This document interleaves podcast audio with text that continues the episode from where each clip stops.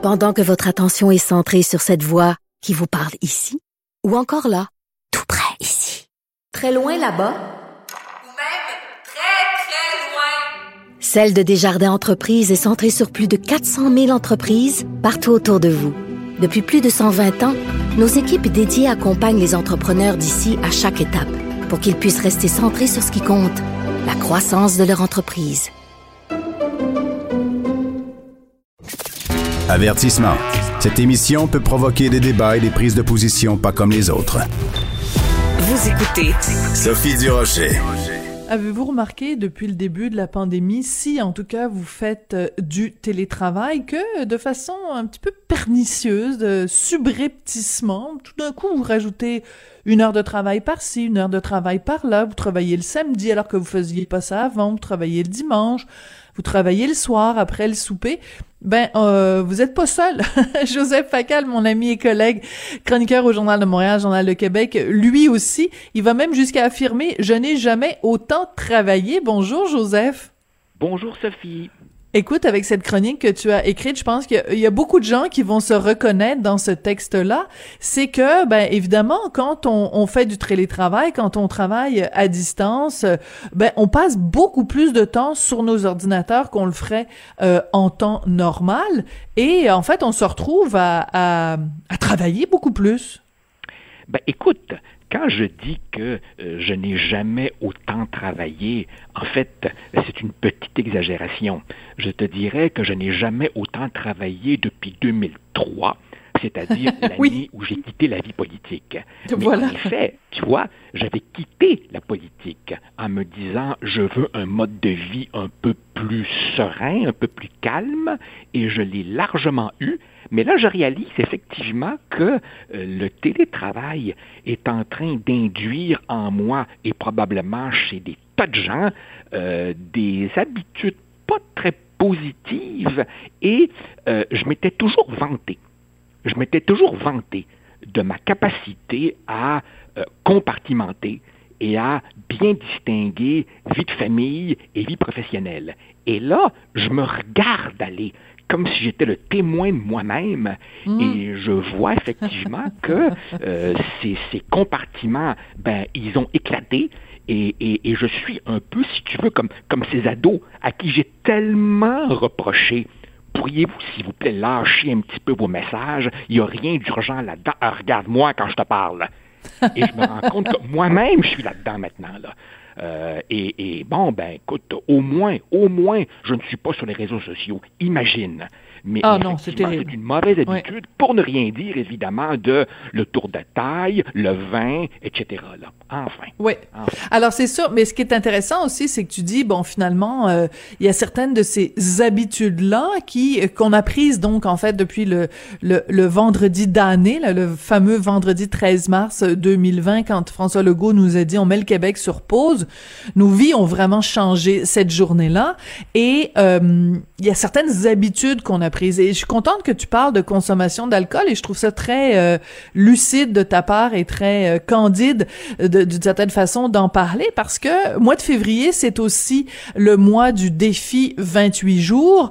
Euh, est-ce que toi, tu le fais? Tu le fais pas? Est-ce que tu fais partie de l'école euh, Richard Martineau où il dit « je vais au contraire boire plus que je bois d'habitude parce que je suis écœuré de la pandémie ». Écoute, je vais te dire franchement, euh, y a, y a, après les fêtes, euh, je me suis dit « bon, euh, je ne boirai du vin que les fins de semaine. Pendant la semaine, euh, euh, juste de l'eau. Bon, mais, mais en même temps, euh, quand on fait un bon repas, ben c'est dur oui. de ne pas c'est l'accompagner difficile. Avec une bonne oui. bouteille de vin. Ça, remarque, c'est, c'est drôle, hein? Comment une chose peut avoir un côté positif et en même temps un côté négatif. C'est-à-dire qu'avec le confinement, je me rends compte que je consacre plus de temps qu'avant à popoter et à bien me nourrir, ce qui est positif. Mais en même temps, je fais évidemment moins d'exercice, euh, donc je suis enfin, physiquement, c'est, c'est, c'est certainement questionnable. Et, et bien entendu, oui, la, la consommation d'alcool augmente, et je crois d'ailleurs que la, la S A Q nous l'a confirmé. deux mille vingt oui. fut une année extraordinaire pour, pour la société d'État, tu vois. En fait, je te dirais, tu sais, on, on parlait des habitudes, je te dirais, Sophie, que dans, dans ma maisonnée, quand le confinement sera terminé, celui qui va trouver ça le plus dur, c'est notre chien. Parce qu'évidemment, notre chien est maintenant continuellement entouré, tu comprends? Ben oui! Il est, il est chouchouté, et continuellement sorti gelé. Avant huit heures. Ben, ben oui, ben oui. Tandis que là, quand on va recommencer à travailler, ben il sera seul à la maison en attendant que le premier d'entre nous revienne. Là, lui, il va faire oui. une dépression nerveuse, là, tu vois? Mais est-ce que je dois comprendre que, euh, pour revenir à, à, à la S A Q, que euh, c'est par altruisme, en fait, que tu, que tu consommes autant de vin? C'est parce que tu sais que tu sais que chaque dollar dépensé à la S A Q euh, va dans les coffres de l'État pour servir à financer, évidemment, euh, nos, notre système de santé, notre système d'éducation. Donc, en fait, c'est par euh, souci euh, euh, citoyen que tu que tu que tu bois de, de, de la bonne bouteille, si je comprends bien là ton, ton raisonnement. Non, non, non, c'est pas si altruiste que ça, là. Bon, bon. Écoute, on va parler d'un sujet euh, un petit peu plus euh, sérieux, Joseph, ah, parce oui, que ah. vraiment, l'heure est grave. La situation dans nos universités, donc évidemment, l'année dernière, on a beaucoup parlé de ce qui s'est passé à l'Université d'Ottawa, cette chargée de cours qui a été réprimandée pour avoir utilisé un mot qui commence par un N. Et là, euh, on a appris, en fait, moi, c'est Frédéric Bastien, euh, l'historien qui en avait parlé pour la première fois sur les médias sociaux, un cas semblable à l'Université euh, McGill, donc euh, une professeure qui qui, qui parlait de, de, d'un livre du dix-huitième ou du dix-neuvième, et ce sont les étudiants qui ont dit à madame, madame, dans le livre, on utilise le mot haine, et elle, sans faire attention, elle a aussi utilisé le mot haine. Bref, elle s'est fait traiter de raciste, et il y a cette lettre d'un professeur de l'Université d'Ottawa qui a écrit dans les journaux euh, hier euh, en disant, écoutez, moi, je suis euh, parmi les trente-quatre euh, professeurs qui ont signé une lettre d'appui à madame Lieutenant Duval, et juste pour avoir signé cette lettre-là, je me suis fait traiter de raciste. Joseph, nos universités sont en train de virer sur le top. Complètement, complètement. En fait, euh, pour tout te dire, Sophie, j'ai commencé à euh, recenser ces cas. Et à un moment donné, je me suis rendu compte que je ne fournissais plus.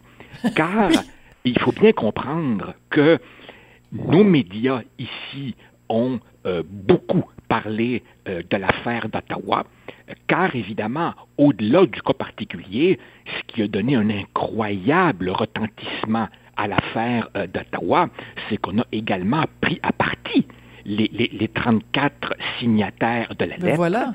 Cela crée un clivage, euh, notamment entre francophones et anglophones sur le campus, qui n'ont pas du tout la même conception de ce qu'est une communauté, et bien entendu, par-dessus ça, la réaction du recteur qui a littéralement jeté en pâture au lion euh, la, la, la, la, la pauvre dame, est venue évidemment alourdir l'atmosphère. Mais après ça, et en même temps, bon, il y a eu Concordia, il y a eu McGill. Oui, en fait, ce qu'il faut comprendre, c'est que des affaires comme celle-là surviennent aux États-Unis depuis des années. Et mmh. maintenant, ben, écoute, comme tout poison idéologique né euh, aux États-Unis, il finit par traverser les frontières. Et, et, et ce qu'évidemment, on ne peut pas rapporter, parce que tu ne peux pas le prouver, c'est que beaucoup d'universitaires maintenant, sachant qu'ils marchent sur des œufs, font de l'autocensure. Ben Or, voilà. l'autocensure, évidemment, c'est, c'est si ça? tu veux, la partie submergée de l'iceberg. C'est celle que tu ne vois pas, que tu ne mesures pas, mais évidemment, les profs maintenant euh, euh, enlèvent euh, certains, certains titres, ou s'interdisent d'aborder certains sujets, ou, quand ils abordent certains sujets, sortiront évidemment la, la, la, la, la cassette convenue. Hein? Je te donne un exemple. Les difficultés d'insertion bien documentées sur le marché du travail des cohortes issues d'une immigration récente, qui ont donc évidemment des taux de chômage plus élevés que la moyenne. Si tu demandes évidemment aux étudiants, à votre avis, c'est quoi la cause?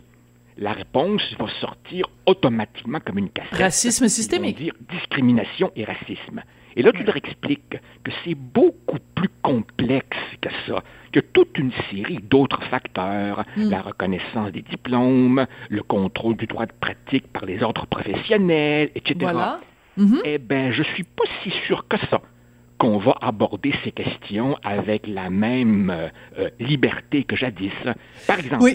Est-ce que, est-ce que dans une salle de cours, euh, on va dire aujourd'hui que euh, l'immigration est certainement porteuse d'un tas d'opportunités, mais qu'elle euh, pose aussi des défis, parfois des tensions, notamment avec ces groupes ultra-minoritaires, mais réels, qui refusent carrément, carrément les valeurs d'une société d'accueil. Mm-hmm. Qu'est-ce qu'on fait avec ces gens-là une fois qu'on a épuisé la cassette de l'écoute et du dialogue? Ben, il y a là des sujets délicats qui, aujourd'hui, en deux mille vingt et un, euh, deviennent de plus en plus difficiles euh, à aborder. Et ce qui me frappe, Sophie, oui, et là, je, je, je, je me confesse, ce qui me frappe est que je me serais attendu à un sursaut du milieu universitaire, mais pas du tout. Et il n'y en a pas. Voilà. Ben, il n'y en a pas. Il y a des cas, il y a des cas isolés. C'est-à-dire que, justement, parlons-en, les, les trente-quatre profs de, de l'Université d'Ottawa qui, quand même, se sont, euh, se sont courageusement portés à la défense de Madame Lieutenant Duval. Et je reviens à cette lettre-là de François Chapelot. Donc, il est professeur au département de biologie de l'Université d'Ottawa et il a écrit cette lettre. Donc, il s'adresse à ses étudiants en biologie et il soulève un petit peu le même point que tu viens de soulever, c'est-à-dire de la, la question de savoir est-ce que, à partir de maintenant, on doit tous, comme professeurs, marcher sur des œufs. Et un des exemples qu'il donne, et je ne sais pas si ça t'a frappé aussi, c'est qu'il dit est-ce que je dois cesser d'enseigner dans mes cours de biologie euh, l'évolution biologique de la pigmentation de la peau chez les humains en tant qu'exemple de la sélection naturelle? Ou est-ce qu'il doit, par exemple, utiliser la religion pour expliquer la distinction entre science et non-science? Ou il doit démontrer pourquoi la religion a un impact négatif sur l'acceptation de la théorie de l'évolution? Écoute, ça donne froid dans le dos parce que ça veut dire que des professeurs qui, normalement, dans une classe, devant leurs étudiants, doivent euh, euh, être... Euh, à, apporter justement, surtout si t'es prof de biologie, un propos scientifique, ben s'ils abordent ces questions-là, ils doivent marcher sur des œufs, faire attention qu'il n'y ait pas quelqu'un qui est offensé parce qu'il a dit... Tu sais, je veux dire, mettons que le prof, il dit la religion, là, euh, a mis des, a mis constamment des bâtons dans les roues à la théorie de l'évolution ou même, euh, je veux dire, à quelqu'un qui disait la Terre est ronde, ben... Je veux dire, il y a peut-être quelqu'un qui va lever la, la main dans, dans son cours en disant « Ah, oh, ben là, vous en prenez aux religions, puis euh, moi, je suis offensé. » Hey, on ne pourra plus rien en, enseigner, ben Joseph. Voilà, en, en fait, qu'un étudiant ait des convictions personnelles qui, évidemment, rendent pour lui difficile d'encaisser un certain propos, à la limite, bon, je peux le comprendre, on a tous nos susceptibilités. Le problème, évidemment, c'est que cette susceptibilité l'amène à déclencher une cabale sur les réseaux sociaux. D'autres, évidemment, s'y joignent. Les administrations, souvent, évidemment, ne voulant pas indisposer les étudiants, leur donneront en tout ou partiellement raison. Et donc là, tu te retrouves dans une dynamique absolument perverse où la susceptibilité d'une poignée de personnes devient source de droit. C'est-à-dire qu'on change les règles parce que certains ont été choqués. Alors évidemment, Sophie, quelle règle va tenir? Quelle règle va tenir s'il suffit d'une poignée de personnes qui disent « Ben, moi, je suis choqué par ça. » Il n'y a pas tellement longtemps, on a vu passer dans Le Devoir un formidable article de Yves Gingras, l'historien de l'U Q A M, qui disait une chose qui m'a absolument frappé. Il disait, pensez-y, la conséquence logique de tout ça, c'est qu'il faudrait forcément produire tout le temps un discours consensuel. Mais voilà. Un discours tout le temps consensuel, ça va être plate longtemps, en plus d'être évidemment historiquement, sociologiquement et factuellement faux. Tu vois, le désaccord fait partie de la vie en société. Oui, puis de toute façon, de toute façon, Joseph... Ça dérange beaucoup de jeunes. Oui, puis de toute façon, comment veux-tu t'assurer Que, que ton discours est consensuel? Je te donne un exemple, la chronique que j'ai écrite hier dans le journal, l'organisme de défense des animaux, PETA, qui dit il faut arrêter d'utiliser des noms euh, d'animaux pour euh, qualifier des humains.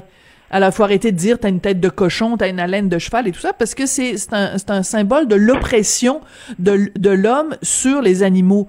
Donc, euh, j'en veux, pour exemple, un autre exemple. Euh, il y a euh, une certaine mouvance chez chez les jeunes. On ne dit plus homme-femme. Pour parler des femmes, on dit des personnes menstruées. Ouais, ouais, ouais. Bon, alors, je veux dire, si moi, j'arrive en classe, que je suis professeur de biologie et que je dis « femme », ben, je veux dire, même ça, ça, ça n'est même pas consensuel, parce qu'il y a quelqu'un qui va lever la main en disant « Oui, mais quand vous dites femme, là, vous excluez les personnes non-binaires, vous excluez les, euh, les femmes transgenres, euh, vous... » Alors, je veux dire, même en faisant excessivement attention à ce que tu dis, il va toujours se trouver quelqu'un pour dire « Ben, t'as pas d'affaire à dire ça. » Et donc, t'es en terrain explosif constamment.